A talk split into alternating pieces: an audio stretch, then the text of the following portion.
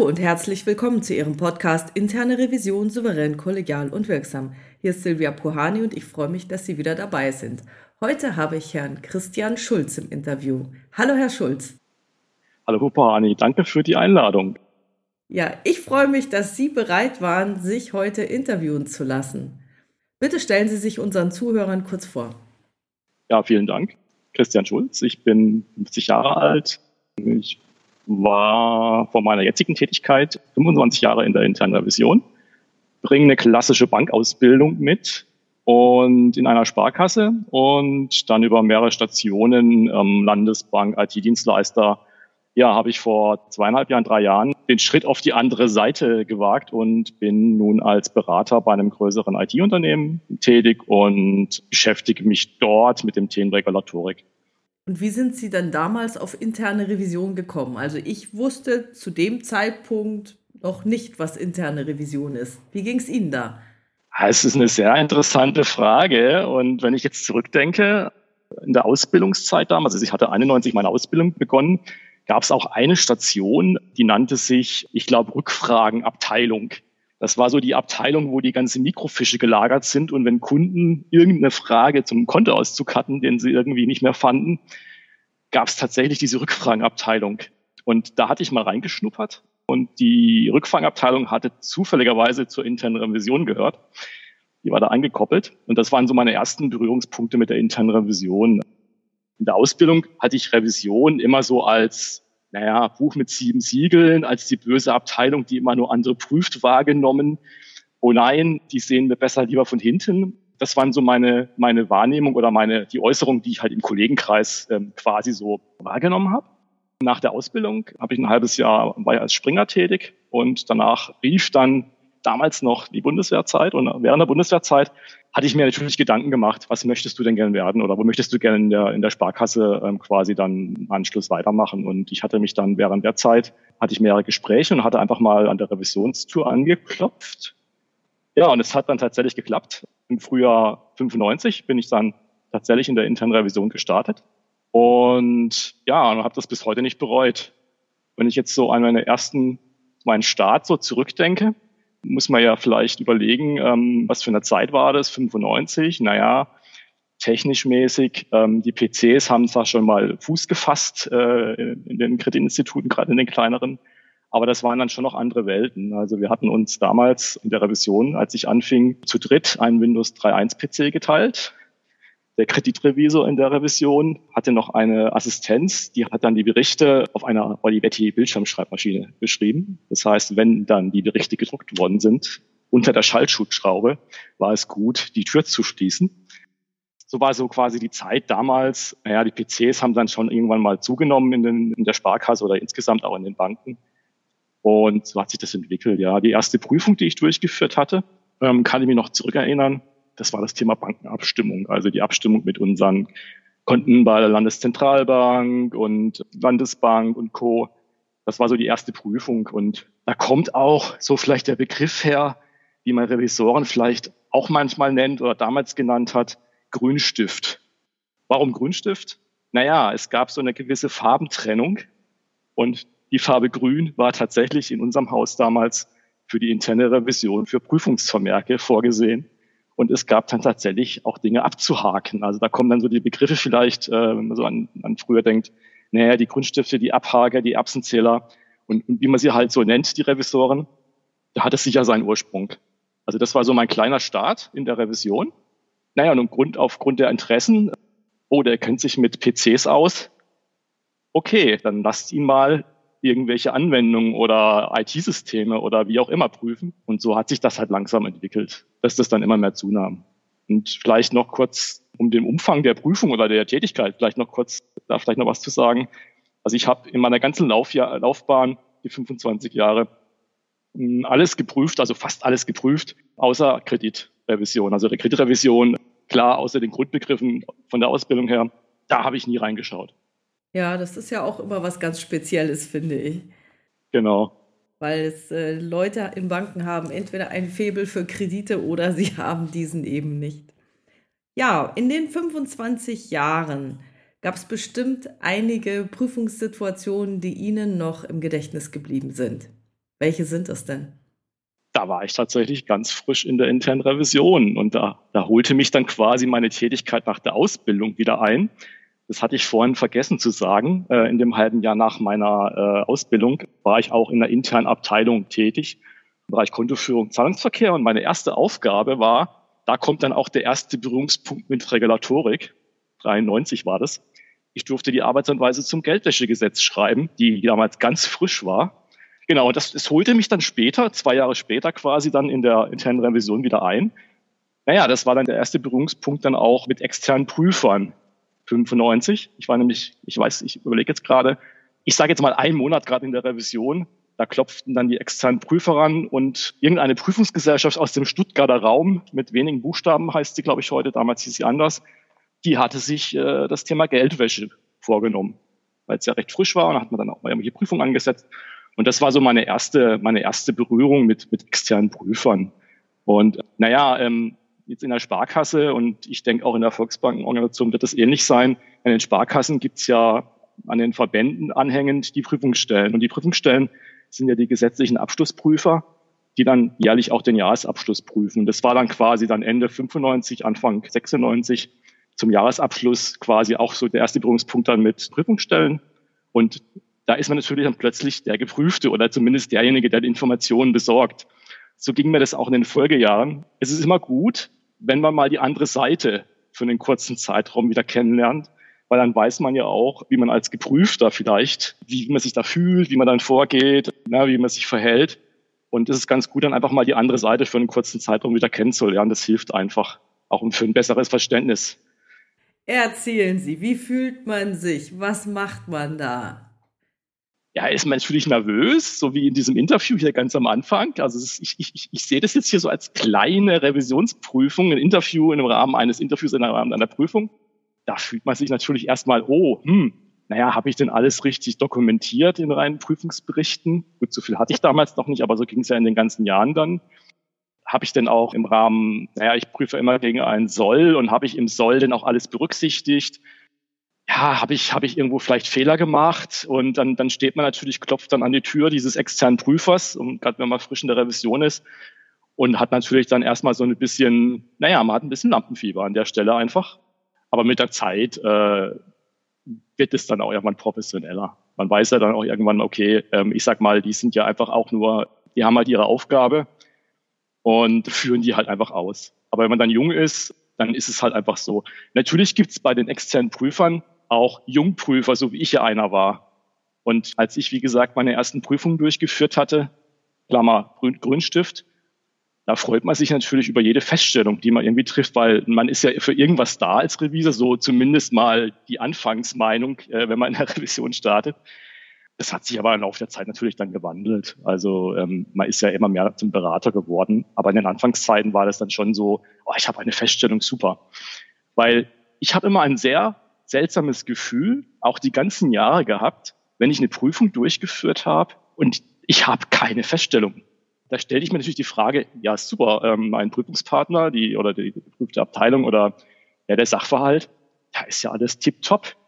Aber kann das sein? habe ich irgendwas übersehen? Also da kommen dann manchmal auch ein bisschen Zweifel. Aber es, in den größten Teil der Fälle war es dann tatsächlich so, ähm, dass es ja auch positiv dann quasi ist, äh, wenn man dann nichts findet oder wenig Feststellungen hat. Ja, aber um Ihre Frage noch abzuschließen, ja, es ist einfach mal was anderes, wenn man dann die andere Seite wieder kennenlernt. Und als Sie selber geprüft haben, gab es da irgendwelche lustigen Begebenheiten oder irgendwelche Dinge, an die Sie sich noch lange erinnern werden? Ich kann mich an meine erste Fialprüfung erinnern. Und also war eine normale Kassenaufnahme halt, was man halt so macht. Unangekündigte Kassenprüfung, man fährt halt zu der Filiale raus und im Wort unangekündigt steckt ja auch eigentlich schon die, der Sinn und Zweck so einer Prüfung. Man ruft nicht vorher an, hallo, ich komme vorbei, prüf mal eure Kasse. Und der Filialleiter, der war total erbaut, dass sie kam. Der war, hat sich natürlich total gefreut, also ironischerweise gemeint der fand das natürlich überhaupt nicht toll. Der hat sie erstmal gemeint, ja, wieso kündigen Sie das nicht an? Und hat sich dann irgendwie dann, äh, glaube ich, über meinen damaligen Chef auch irgendwie mal Kontakt aufgenommen und überhaupt. Naja. Und wie man das jetzt mal flapsig sagen kann, wir haben dann damals im kleinen Tandem ihm dann klar gemacht, was denn die Aufgabe einer internen Revision war oder ist. Und äh, ja, Das ist so eine kleine Anekdote aus damaliger Zeit.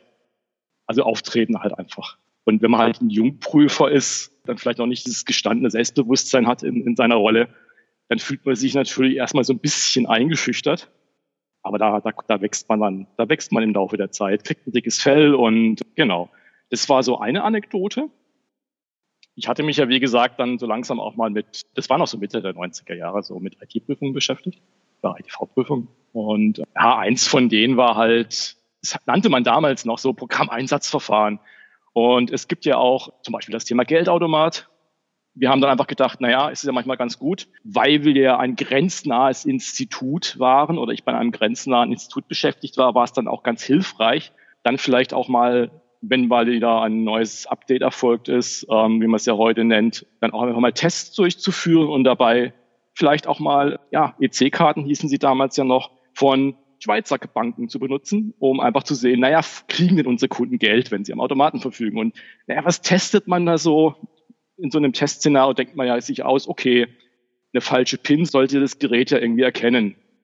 Okay, also habe ich einfach mal die PIN gedreht. Das muss man wissen. In der Schweiz ist es so, dass es äh, sechsstellige Pins gibt. Und damals war es zumindest so, was ich nicht wusste. Ich habe halt bei der Eingabe der PIN einfach die letzten zwei Ziffern gedreht. Ist ja einfach die naheliegendste Form, müsste der Automat ja ablehnen. Dann habe ich plötzlich Schweißperlen auf der Stirn gehabt, als ich Geld bekam, als der Automat das nicht abgelehnt hat. Was man da vielleicht wissen muss an der Stelle ist, das wusste ich damals nicht, das hat sich dann aber auch geklärt in, in Gesprächen, recht zügig. Naja, im Ausland wurden nur die ersten vier Stellen der PIN abgeprüft, der Schweizer Karten. Das ist so eine Anekdote. Ich glaube, das dürfte heute nicht mehr funktionieren. Und falls doch, böses Schreiben bitte an diese E-Mail-Adresse ad. Aber das war für mich so ein kleines Erlebnis. Das vergisst du natürlich in den Jahren auch nicht. Naja, also es kann halt tatsächlich erwartete Ergebnis ist, der Automat lehnt die Auszahlung ab. Das nicht erwartete Ergebnis, der Automat hat das Geld ausgezahlt. Also es war gut zu wissen, ist ja dann noch nichts passiert, aber dass es halt damals diese Möglichkeit halt einfach gab. Und genau. Das war so eine Anekdote. Das ist ja auch der Hammer. Also ich kann mir das so richtig vorstellen. Da stehen sie da und die Kinnlade klappt runter und auf einmal macht es dung, dung, dung, dung, dung und das Geld kommt. Ja, genau, man, man, man, man ruft sofort, man gibt seinem Chef Bescheid, man gibt dem IT-Leiter Bescheid, man guckt, dass man das Rechenzentrum sofort anspricht und dann kommt halt raus, okay, ja, Sonderwissen, das wir halt nicht wussten. Was natürlich eine total spannende Zeit war, war erstens ähm, das Thema Jahrtausendwechsel, mhm. Wo wir alle Angst hatten, äh, am nächsten Tag geht die Welt unter und die Satelliten kippen irgendwie alle äh, auf die Erde zurück und äh, in der IT es geht überhaupt nichts. Und ähm, ich muss ja sagen, dieser Jahrtausendwechsel wegen diesem Datumsfehler, der ging erstaunlich problemlos irgendwie über die Bühne, dass gar nicht so groß passiert ist. Ich bin jetzt mal interessant, ich weiß nicht, ob das ist, so tief bin ich jetzt in der Technik auch nicht drinne, aber ich glaube, im Linux oder im Apple-Umfeld ist, glaube ich, 2038, glaube ich, auch irgendwie so ein Jahr. Also, ob das jetzt noch so ist, weiß ich nicht, aber es gibt durchaus auch Jahre, ähm, wo das mit dem Datum vielleicht mal ein Problem sein könnte. Genau, also das war so eine Sache, sag ich, okay, das ging ja total reibungslos. Dann kam ja irgendwann die Euro-Einführung. Jetzt war es so, in meinem alten Dreiländereck quasi da unten äh, an der Schweizer Grenze gab es damals eine Landeszentralbank, die dann auch für die ganze Euro-Geldversorgung für die Schweiz zuständig war. Also als ich dann morgens zur Arbeit lief, ich habe ja relativ nah an der Grenze gewohnt, fuhren dann so einmal die Woche oder zweimal die Woche, hast du dann die Geldtransporter mit Züricher Kennzeichen gesehen, die in Richtung Innenstadt gefahren sind. Und dann wusstest du, okay, sie holen wieder was ab. Und ja, das war diese Euro-Einführung. Und ja, Euro war halt auch so eine Sache. Da habe ich meine Kollegen so ein bisschen geärgert. Ich habe natürlich im ersten Monat, als es möglich war, also bevor das Bargeld eingeführt worden ist, als Revisor ist man ja neugierig. Ich habe tatsächlich meine Konten schon auf Euro umgestellt gehabt. Und den Kurs vergesse ich auch natürlich auch nie, nie wieder. 1,95583. Das vergisst man natürlich niemals, diesen Umrechnungskurs. Und auch die Euro-Umstellung lief weitestgehend reibungslos ab. Das muss man tatsächlich sagen. Es kam kaum Differenzen beim ersten Tag oder in der ersten Woche, als es losging. Ich habe leider die eingeschweißten Münzen irgendwann mal gebraucht. Das erste, das erste, die Erstausstattung, die es ja damals gab, äh, habe ich leider nicht mehr. Aber das war auch sehr, eine sehr spannende Zeit. Und äh, vor allem, wenn man jetzt halt, wie gesagt, damals noch ein grenznahes Institut war, hatten wir natürlich das Thema mit Schweizer Franken ja auch noch und dann Euro und ja. Und Ich hatte ja eingangs mal erwähnt, diese Schimpfwörter, die man den Revisoren gegenüber äh, vielleicht mal äußert, Grünstifte, klug, Punkt, Punkt, Punkt, Besserwisser, interne Polizei, die prüfen immer nur und böse Prüfungsberichte. Ich hatte in Ende der 90er zusammen mit einem Kollegen hm, den Azubi-Unterricht. Hatte ich die Idee, komm, die Azubis müssen wir irgendwie abholen. War, zwar Revision war keine Ausbildungsabteilung. Also setzen wir einfach einen betrieblichen Unterricht einfach auf und holen die wenigstens mal in zwei Stunden zum Thema Revision ab. Und am Anfang, ich habe das dann zehn Jahre gemacht, am Anfang habe ich immer so ein kleines Brainstorming gemacht. Also, naja, was habt ihr denn von der Revision schon mal gehört? Und erzählt mal, was wisst ihr denn? Und da kam tatsächlich so am Anfang, ja, interne Polizei, Prüfungsberichte, Bestrafung und, und was es halt alles so gibt quasi. Und muss ich echt sagen, ich weiß nicht, ob das jetzt an uns lag, am Auftreten, vielleicht auch an den Erfahrungen dann ähm, in den Laufe der Jahren, an den Erzählungen der Kollegen den, gegenüber den jeweiligen neuen Azubis. Es ist besser geworden. Also es ist tatsächlich dann am Schluss dann so geworden, dass dann diese vielleicht negative Wahrnehmung nicht mehr so geäußert worden ist. Ich weiß nicht, wie das heute so ist, wenn man jetzt irgendwie noch keine Berührungspunkte mit der Revision hat, ob da die Wahrnehmung jetzt bei neuen Mitarbeitern, bei jungen Mitarbeitern immer noch so ist. Was ist denn da Ihre Erfahrung? Jetzt, jetzt frage ich mal zurück an der Stelle. Weiß ich nicht. Also ich, ich glaube, was uns tatsächlich in der internen Revision schadet, ist Hollywood. Also wann kommen denn Revisoren mal in irgendwelchen Filmen vor? Ganz häufig bei der Polizei dann, oh, Internal Affairs kommt, weil da irgendwie eine interne Schießerei war oder ein Polizist auf jemanden geschossen hat und das ist immer ganz, ganz übel. Oder bei, selbst bei anderen Serien oder Filmen, da denke ich immer, wenn da ein Revisor vorkommt, da muss der, der das Skript geschrieben hat, direkt unmittelbar vorher geprüft worden sein. Sonst wäre der nie auf die Idee gekommen es sind immer wirklich schlechte Episoden, beziehungsweise auch wenn die Episoden ganz gut sind, zeigen sie nicht die Realität der internen Revision. Das ist zu unbekannt, finde ich. Also was ich am meisten mich fasziniert hat, ist, ich äh, bin ja ein äh, Star Trek-Fan, Next Generation, und da kam dann mal die interne Revision zu Jean-Luc Picard auf die Enterprise.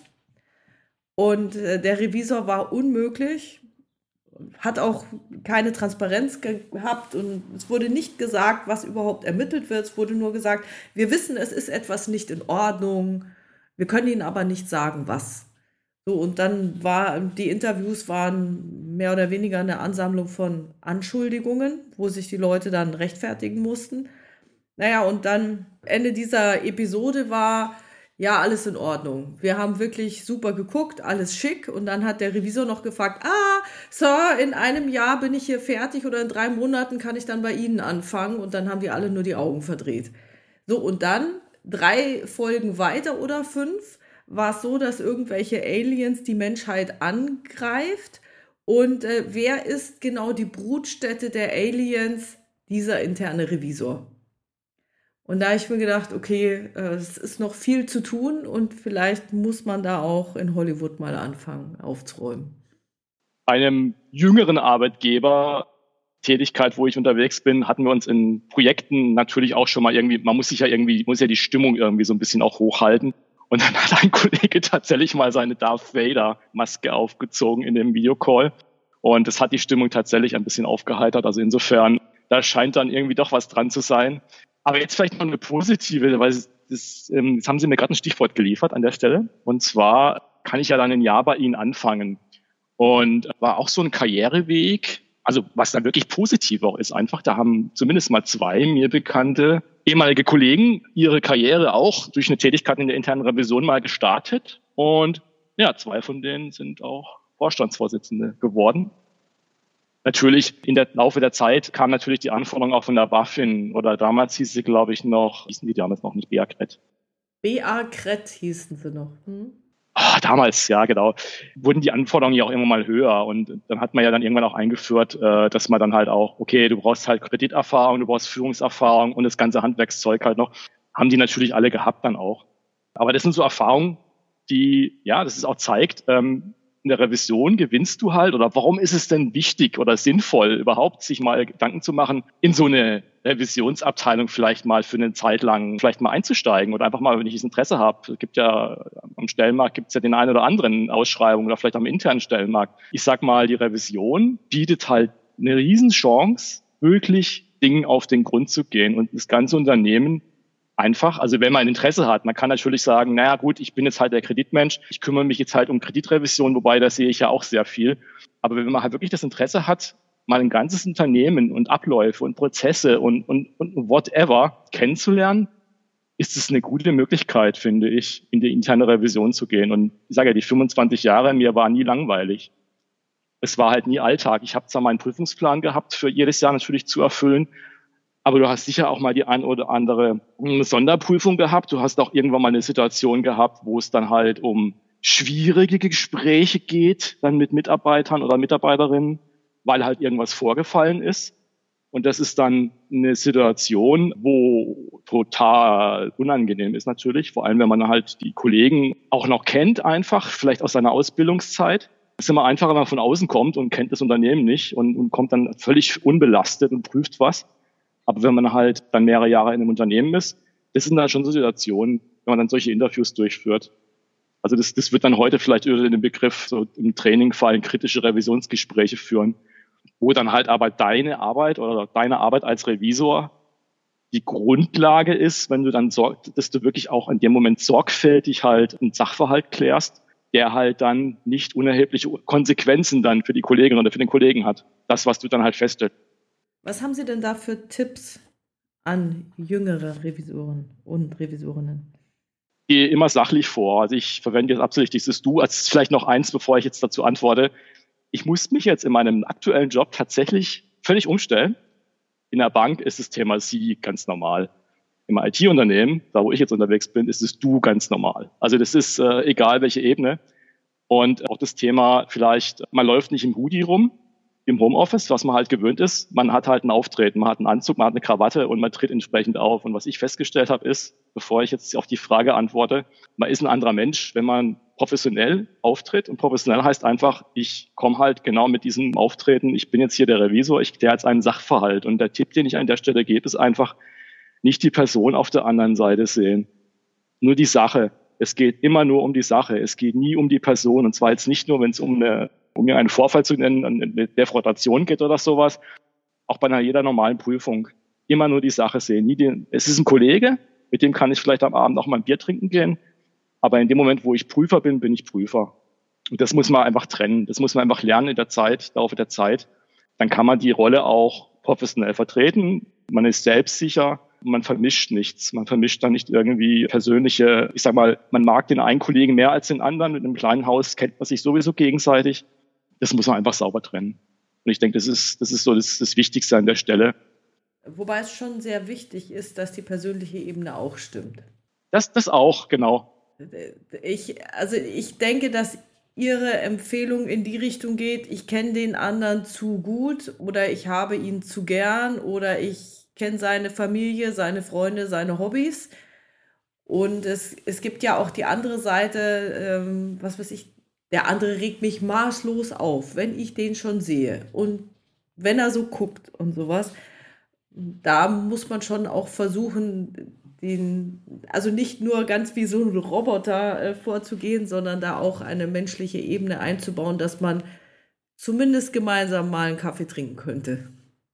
Genau, das ist total wichtig und vor allem ist es äh, vielleicht auch wichtig, wenn man so in so ein Gespräch reingeht. Also gerade wenn man in eine Abteilung reingeht, die noch nie eine Revision gesehen hat oder wo noch nie eine Prüfung stattgefunden hat oder ist vielleicht ein neuer Kollege oder wie auch immer, dass man erstmal erklärt, naja, was, was ist denn die Aufgabe von der internen Revision und was tun wir hier und was passiert dahinter, dass man da wirklich einfach transparent reinbringt. Und dass wir nicht die heilige Inquisition sind, sondern halt tatsächlich dem Unternehmen helfen und auch daraus lernen, wie Prozesse vielleicht in der Praxis funktionieren, weil es kann ja durchaus sein, dass halt irgendein Prozess also das geht so in die Richtung, naja, das haben die Antwort dann das geprüft, das, das haben wir schon immer so gemacht.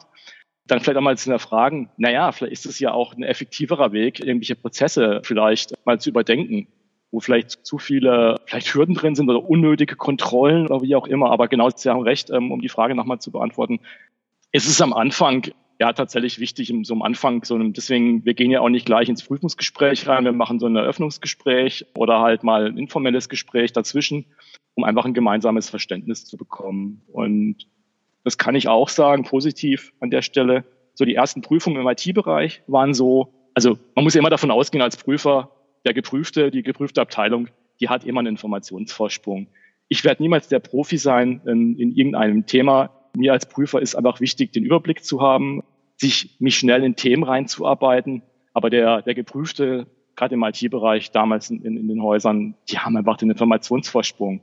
Aber wenn man außerhalb von Prüfungen den Kontakt pflegt und vielleicht auch einfach mal Hinweise gibt oder einfach sagt, hm, guck mal da, da kommt jetzt in zwei Monaten vielleicht irgendwie eine, keine Ahnung, BIT-Novelle, whatever, oder vom BSI gibt es irgendwas Neues, hey, ich war in der Veranstaltung oder wie auch immer, dann fördert das auch das gegenseitige Vertrauen einfach.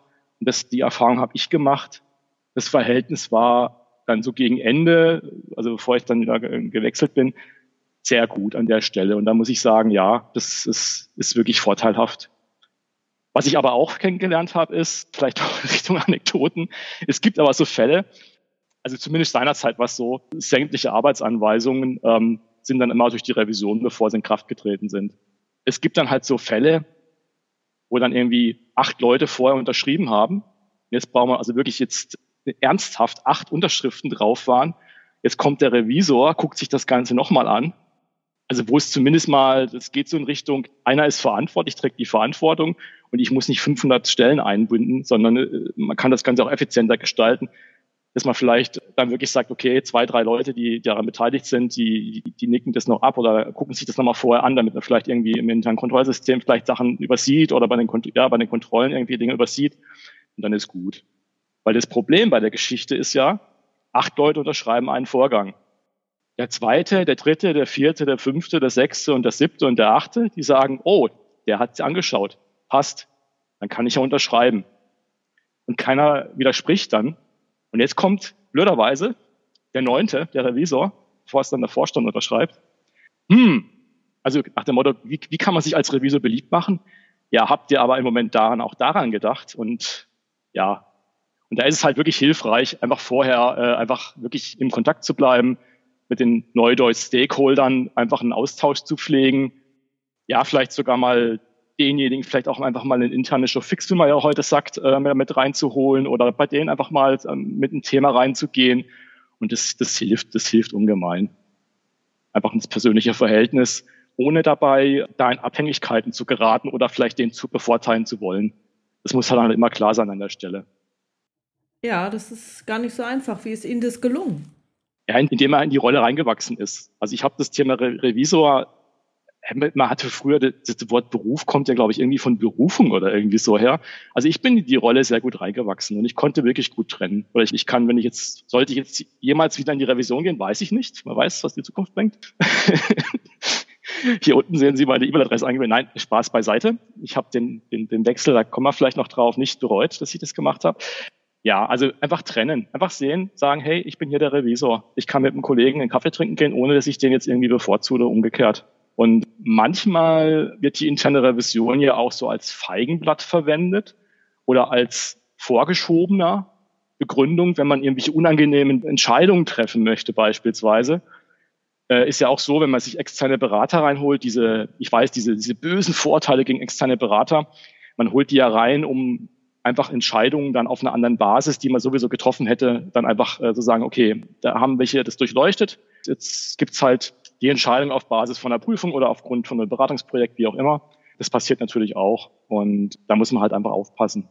Man kann manche Dinge nicht steuern und ich habe in den ganzen 25 Jahren Revisionstätigkeit auch keine einzige Situation erlebt, muss ich an der Stelle auch sagen, wo irgendeine Entscheidung oder irgendein Prüfungsbericht beeinflusst worden ist.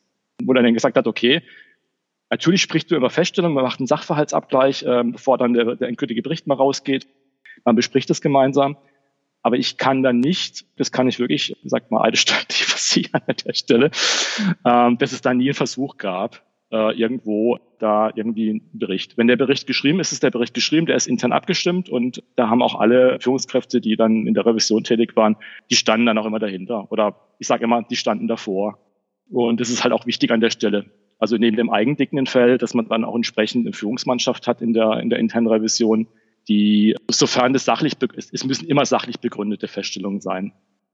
Und man sagt ja immer, wie ich am Anfang meinte, die Revision, naja, ihr wollt ja immer nur Feststellungen schreiben und Maßnahmen und wie auch immer und irgendwas finden.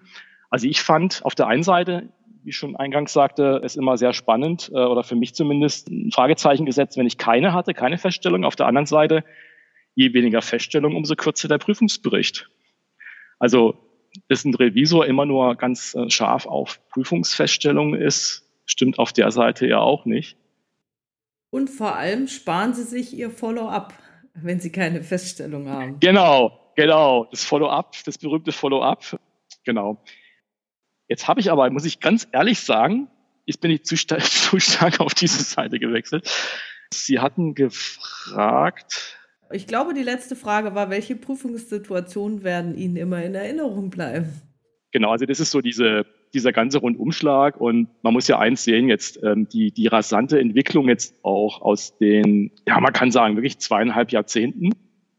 Revisionstätigkeit, wirklich die Anfänge, ähm, da ist mal wirklich so der, oh ja, hier Revision, boah, da, da verscherzt euch bloß nicht mit denen bis zu sind die Berater und äh, die unterstützen das Unternehmen und die helfen dem Unternehmen und die haben auch noch mal neben dem ja, es gibt ja mittlerweile, oder es, jetzt heißen nicht mehr Freelines of Defense, jetzt heißen sie nur noch Freelines. Äh, es gibt das Risikomanagement, es gibt Compliance, es gibt diese ganzen, diese ganzen Rattenschwanz an Beauftragten mittlerweile, die jetzt Einzug gehalten haben in den Instituten. Gibt ja so viele Second Lines mittlerweile, die auch einen Teil der Aufgaben, die vielleicht mal früher, wo man früher vielleicht die Revision gesehen hat als letzte Hürde oder als letzten, als letzten Schutz noch irgendwo, mittlerweile ja auch, ich sag mal, das ganze Thema Risiko unterstützen. Was ich vielleicht auch in den Jahren gelernt habe, ist, was halt hilfreich ist, wenn man in der Revision tätig war, dass man einfach Risiken beurteilen kann und das Umgang mit Risiken. Und jetzt durch den Wechsel auf die andere Seite als Berater, der zwar das Thema Regulatorik nicht verlassen hat, seltsamerweise, irgendwie holt sie mich das immer wieder ein, ist es jetzt schon eine Herausforderung, dass man ja nicht mehr prüft. Ein Prüfer, der hat einen Katalog, der prüft den ab, gibt der Bericht raus, Feststellungen, Haken dran. Wenn man jetzt auf der Seite ist, der diese Rahmenbedingungen regulatorischer Art jetzt beratend tätig ist, quasi, was muss denn jetzt tatsächlich umgesetzt werden?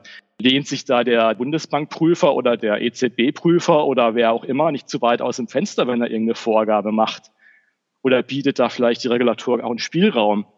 Sie bietet ja einen Spielraum. Und das jetzt quasi mit Leben zu erfüllen oder jetzt da Antworten zu finden, ist dann gar nicht so einfach, so im täglichen auch wenn man das ganze Soll kennt, es ist halt schon sehr komplex. Es ist kein Tagesgeschäft mehr. Also das ist halt die, die andere Seite ist, eine positive äh, Erfahrung jetzt quasi nach Revision ist, ich muss keinen Prüfungsbericht mehr schreiben und ich habe keinen Prüfungsplan mehr derzeit mit der Tätigkeit. Ich habe eigentlich jeder Tag ist anders, jede Situation ist anders, die Kunden sind anders, die Branche Finanzdienstleister ist ja noch geblieben jetzt in der jetzigen Tätigkeit. Aber die Auswanderungen sind andere, die Häuser sind größer. Es ist keine eigene homogene Gruppe mehr, wo dann gruppenintern viele Dinge geregelt werden, wo es dann Prüfungsstellen, wo es dann Verbände gibt, wie auch immer. Und wo die ganze Komplexität, die es jetzt gibt, jetzt auch jüngst mit den neuen, auf EU-Ebene neuen Regularien, wie DORA zum Beispiel, oder NIS 2 für die gesamten Branchen im kritischen Infrastrukturbereich, die ganzen Auswirkungen und Zusammenhänge dann noch irgendwie ich sag mal, zu verstehen und dann halt auch abzuleiten, was ist denn tatsächlich jetzt umzusetzen. Das ist schon so eine kleine Herausforderung, aber macht das Ganze spannend auch. Und äh, ich bin froh, dass ich in der Revision war, weil das erleichtert tatsächlich oder es erleichtert wesentlich, mit irgendwelchen neuen Regularien umzugehen. Das muss jetzt nicht mal was Finanzdienstleister-spezifisches sein. Es hilft einem wirklich in kurzer Zeit, sich in irgendwelche regulatorische Texte reinzuarbeiten, die dann auch mal ein paar hundert Seiten sein können. Und das ist äh, so ein totaler Benefit, warum das eigentlich wirklich sich lohnt, ja, in der Revision mal tätig gewesen zu sein. Wenn Sie Ihrem jüngeren Ich einen Rat geben könnten, was wäre das denn? Versetzen Sie sich in die Lage, Sie haben gerade in der internen Revision angefangen und jetzt haben Sie ja 25 Jahre Revisionserfahrung auf dem Buckel. Was würden Sie Ihrem jüngeren Ich raten? Manchmal noch ein bisschen härteres Auftreten sachbezogenes, härteres Auftreten. Auch wenn ich jetzt im Laufe der Prüfung feststelle, in der Prüfung feststelle, okay, ich habe jetzt genügend Stichproben, ich kann zu einem abschließenden Urteil kommen, dann nicht noch weiter zu bohren, weil es ist alles geprüft, es ist alles, ich sage mal, die Maßnahmen, die notwendig sind, um einen Missstand oder irgendeine Dinge abzustellen oder zu verbessern. Also ich bin aussagefähig, dann zu sagen, okay, jetzt reicht's, ich bohre nicht noch tiefer. Also da wirklich auch mal zu sagen, ja, die Erkenntnis, die, die jetzt äh, gewonnen werden sollte, die ist da und da auch einfach zu sagen, okay, das ist nämlich so eine große Gefahr, man verzettelt sich dann manchmal auch einfach, wenn man sich zu tief in ein Thema reinarbeitet, da einfach zielgerichteter ja, und das dann vielleicht auf eine, keine Ahnung, als Bemerkung, irgendwie als, als Merker für die nächste Prüfung oder vielleicht für einen Kollegen, der sich mit dem Thema beschäftigt, einfach nur mitzunehmen, ohne da selbst zu viel Zeit zu investieren. Beantwortet das die Frage so ein bisschen? Super, ja. Das ist eine tolle Antwort, ja. Okay. Wenn es jetzt andere Berufseinsteiger gäbe, die überlegen, in die interne Revision zu gehen, da haben Sie ja jetzt schon relativ viel Werbung gemacht, dass es gar kein so schlechter Job ist, weil man einen guten Überblick gewinnt. Was würden Sie den Berufseinsteigern in der internen Revision dann noch raten? Ähm, sucht euch einfach irgendeine Nische, irgendein Thema, wo keiner Lust drauf hat. Also wirklich keiner, auch in der Revision keiner Lust drauf hat. Und sagt, ah, das ist viel zu komplex, na, da jetzt zu bohren, nee, das, das wirbelt irgendwie nur Staub auf. Also das, ich hole, es gibt jetzt da keine Evidenz dahinter, hinter der Aussage. Aber so geht's mir ja heute auch, wo ich sage, also Evidenz, dass ich jetzt irgendwelche Praxiserfahrung mit, mit der Aussage habe, meinte ich jetzt. Aber das zeigt jetzt auch mein jetziger Job. Regulatorik macht keinen Spaß. Also such dir irgendwie ein Thema und da wirst du der Experte. Aber verlier nicht den Überblick verkriech dich nicht in deiner eigenen Schublade. Prüf nicht die nächsten 10, 15 Jahre, also wenn du immer in der Revision bleibst und das deine Berufung ist, prüf nicht immer nur Geldwäsche oder mach immer nur ein Thema. Guck über den Tellerrand hinaus und verlier nie deine Neugier und sei nie zu sicher. Ja, das habe ich ja vor drei Jahren schon festgestellt. Ja, es ist okay, passt. Sondern frag dann vielleicht lieber nochmal nach. Verlier nie deine Neugier, deine Begeisterung für den Beruf einfach. Unterstütz andere Jüngere. Mach Werbung für die Revision geh in den Betrieb, wenn du vernetzt bist. Heute ist es ja alles mit Social Media und Co. Von mir aus mach ein TikTok-Video, hey, Revision ist toll. Würde ich jetzt nicht machen an der Stelle, aber ja, also wenn dir das Spaß macht, also geh nicht in die Revision, weil du gerne strukturiert immer nur Dinge abhaken willst, sondern geh rein, wenn du ein kritisches Mindset hast, wenn du Dinge gerne verbessern willst ja, und wenn du tolle Kollegen kennenlernen willst und vielleicht mal einen Podcast machen, äh, einen Podcast rein darfst, wo ich nicht mit gerechnet habe.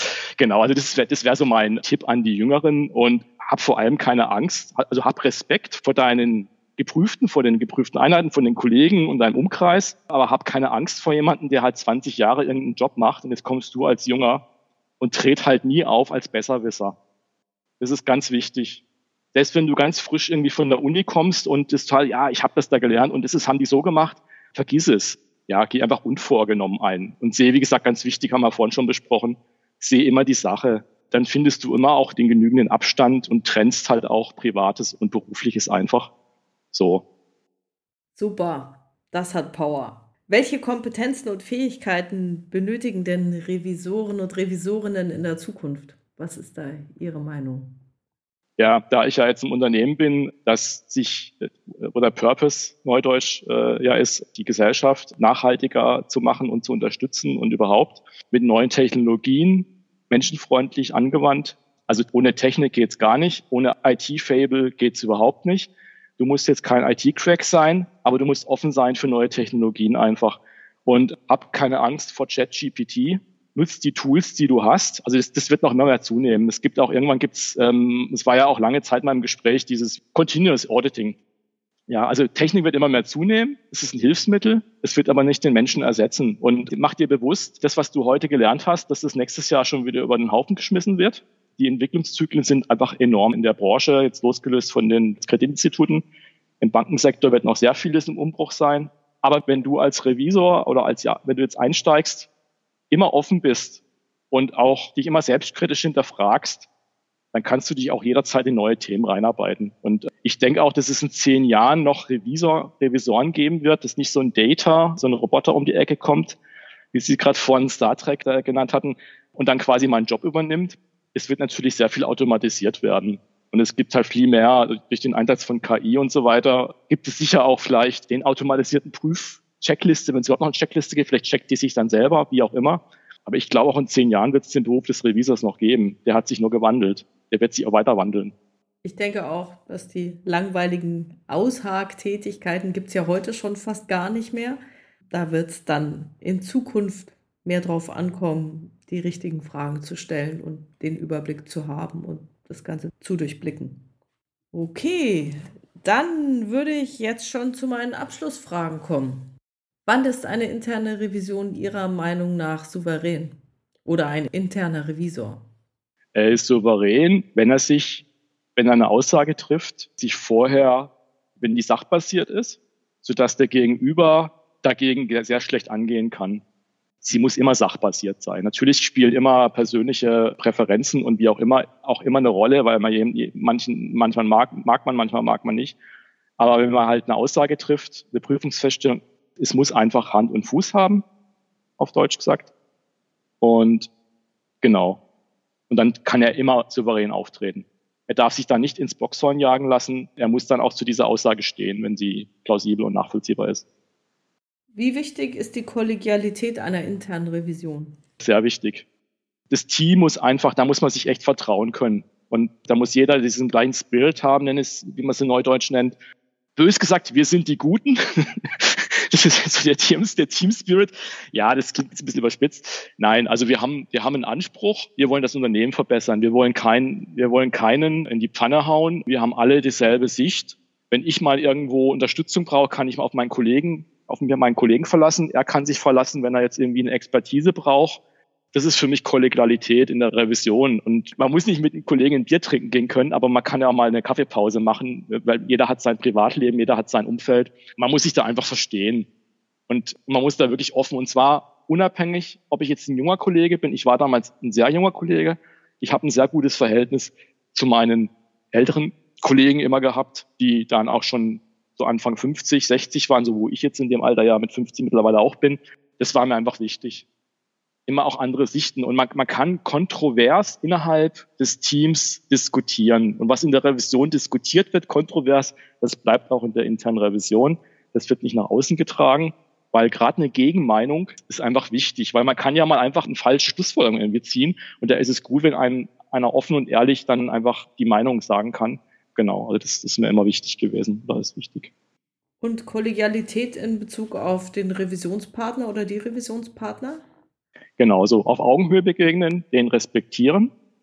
Der hat seine Rolle, der hat seine Aufgaben, der macht die Aufgaben gut. Davon muss ich immer ausgehen. Ich gehe nie vom Bösen aus. Genau, also das ist einfach wichtig und, und einfach den Kontakt pflegen, außerhalb von Prüfungen. Einfach den Kontakt pflegen. Einfach mal, und wenn es eine Firmenfeier ist, wie auch immer, ähm, oder einfach mal einen Kaffee trinken gehen. Sag, ja, hast du Zeit, Viertelstunde, Kamin einstellen, ist ja kein Problem. Kann man auch virtuell machen. Geht alles heutzutage. Das ist einfach wichtig, finde ich. Wann ist dann eine interne Revision für Sie wirksam? Sie ist wirksam, wenn festgestellte Mängel nachhaltig beseitigt werden.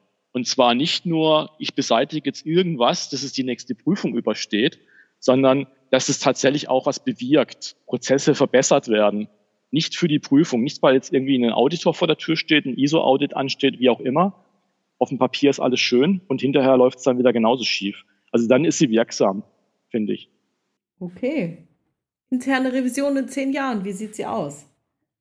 Ja, wie schon kurz angedeutet, vielleicht doch mehr Spezialisierung, die sich aber aufgrund technischer Unterstützung dann vielleicht auch mal externe Unterstützung holen kann, einfach per Mausdruck, äh, Klick oder wie, wie auch immer. Das genau das automatisierte Prüf, das, das vielmehr vielleicht auch so Standardprüfungen oder Plausibilitäten oder wie auch immer technisch mehr unterstützt werden dass sie auch noch mehr vielleicht strategisch, in eine strategische Bedeutung bekommt, einfach.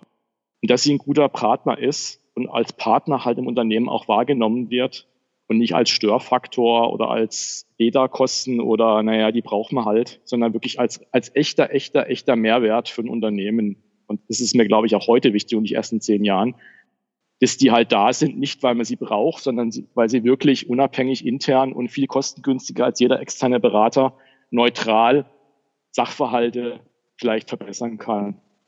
In allen Grenzen, wie halt Funktionstrennung dann halt, also Interessenskonflikte, das muss man ja immer berücksichtigen, Berater und prüfen, aber das, das kriegt man alles hin. Viel mehr als Berater einfach. Es wird schon Prüfungsberichte vielleicht geben, die dann vielleicht auf einem Blatt sind. Das machen ja manche Institute auch schon, größere. Habe ich zumindest auch schon vor ein paar Jahren mal irgendwann mitgekriegt. Meine Prüfungsergebnisbericht ist dann ein Blatt quasi. Klar gibt es irgendwo noch dann Dokumente dazu, Anhänge, wie auch immer. Ob es den klassischen Bericht noch gibt, weiß ich nicht. Es gibt dann vielleicht eine Management Summary und vielleicht werden Feststellungen automatisiert umgesetzt, wer weiß. Mhm. Was ich heute sagen kann, ist zumindest bei der ganzen Technikunterstützung und dem ganzen KI-Hype, ich habe gestern das neue Bing, was ja auch, glaube ich, mit KI unterstützt ist, jetzt mittlerweile von Microsoft, einfach mal gefragt, was ist denn Dora? Und anscheinend scheint es zeitabhängig zu sein, was für eine Antwort kommt. Ich habe das mal im Fünf-Minuten-Takt gemacht. Es kommen unterschiedliche Antworten, es kommen falsche Antworten. Wenn ich dann darauf hinweise, es gibt eine falsche Antwort, oh, Entschuldigung, dass ich eine falsche Antwort gegeben habe, ähm, Sie haben recht. Also der kritische Mensch wird nicht ersetzt, der Ahnung hat. Die Technik wird das Ganze einfach noch mehr unterstützen. Super. Mhm. Was wünschen Sie der internen Revision und internen Revisoren? Durchhaltevermögen, Spaß an der Arbeit, den Kopf nicht in den Sand stecken, zwei Schritte mehr gehen, vielleicht mal eine Tür mehr öffnen oder mal einen Umweg gehen. Ich wünsche den internen Revisoren viel Selbstvertrauen, viel Mut und einfach ein Bild, dass sie zur Nachhaltigkeit im Unternehmen beitragen. Wow, cool. Vielen Dank, Herr Schulz. Das ist wirklich, das sind wirklich ganz, ganz tolle Wünsche. Ja, vielen Dank für die Möglichkeit des Interviews heute. War für mich auch ein Novum. Und ja, vielen Dank. Ich bin gespannt, wie es weitergeht mit den Revisoren. Ich beobachte sie weiterhin. Machen Sie das. Also vielen Dank fürs Interview. Tschüss. Tschüss.